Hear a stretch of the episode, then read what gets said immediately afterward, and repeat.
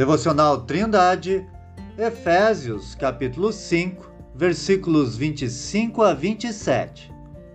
Vós, maridos, amai vossas mulheres, como também Cristo amou a igreja e a si mesmo se entregou por ela, para a santificar, purificando-a com a lavagem da água pela palavra, para apresentar a si mesmo igreja gloriosa, sem mácula, nem ruga, nem coisa semelhante, mas santa e irrepreensível. Nos versículos anteriores, Paulo exortou as mulheres a serem sujeitas aos seus maridos como ao Senhor Jesus, pois Cristo é a cabeça da igreja, da mesma forma que o homem é a cabeça da mulher.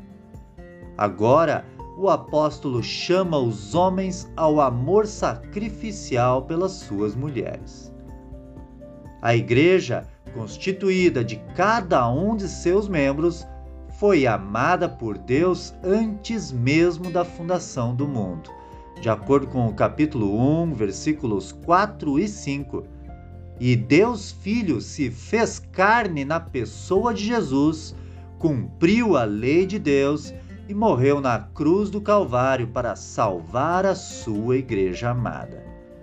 Jesus, o Rei dos Reis, cheio de glória, merecedor de louvor e adoração, o qual nunca pecou e é digno de receber a maior das honrarias humanas, foi blasfemado, surrado, humilhado e morto por suas criaturas indignas tudo isto ele fez voluntariamente em favor da igreja que ele ama. E é este o padrão de amor sacrificial que o marido deve ter por sua esposa. A mulher casada com um homem que a ama do mesmo modo que Cristo amou a igreja não terá dificuldade nenhuma de lhe ser submissa. Cristo não nos livrou apenas da punição do pecado, mas em sua obra redentora, ele nos livra também do poder do pecado em nossa vida, nos purificando por meio da lavagem da água pela palavra. Sim, o Espírito Santo usa a palavra de Deus para produzir santidade em cada um de seus filhos os quais fazem parte da Igreja de Cristo. Este processo de limpeza do pecado acontecerá até aquele dia em que ganharmos um corpo novo e estarmos então completamente livres da presença do pecado por toda a eternidade, de acordo com Apocalipse, capítulo 21, versículos 1 a 4.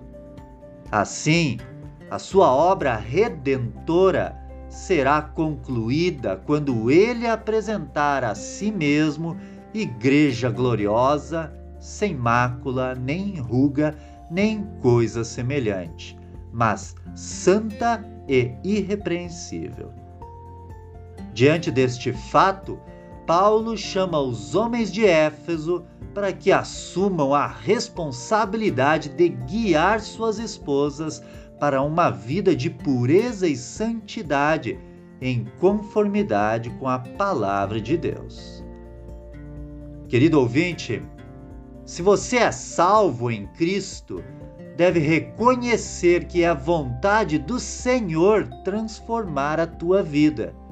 E se você é casado, como um homem que ama a Deus, deve reconhecer a tua responsabilidade como líder de sua família, deve reconhecer a missão de guiar a tua esposa em todo o bom caminho do Senhor, através do ensino da palavra de Deus em tua casa.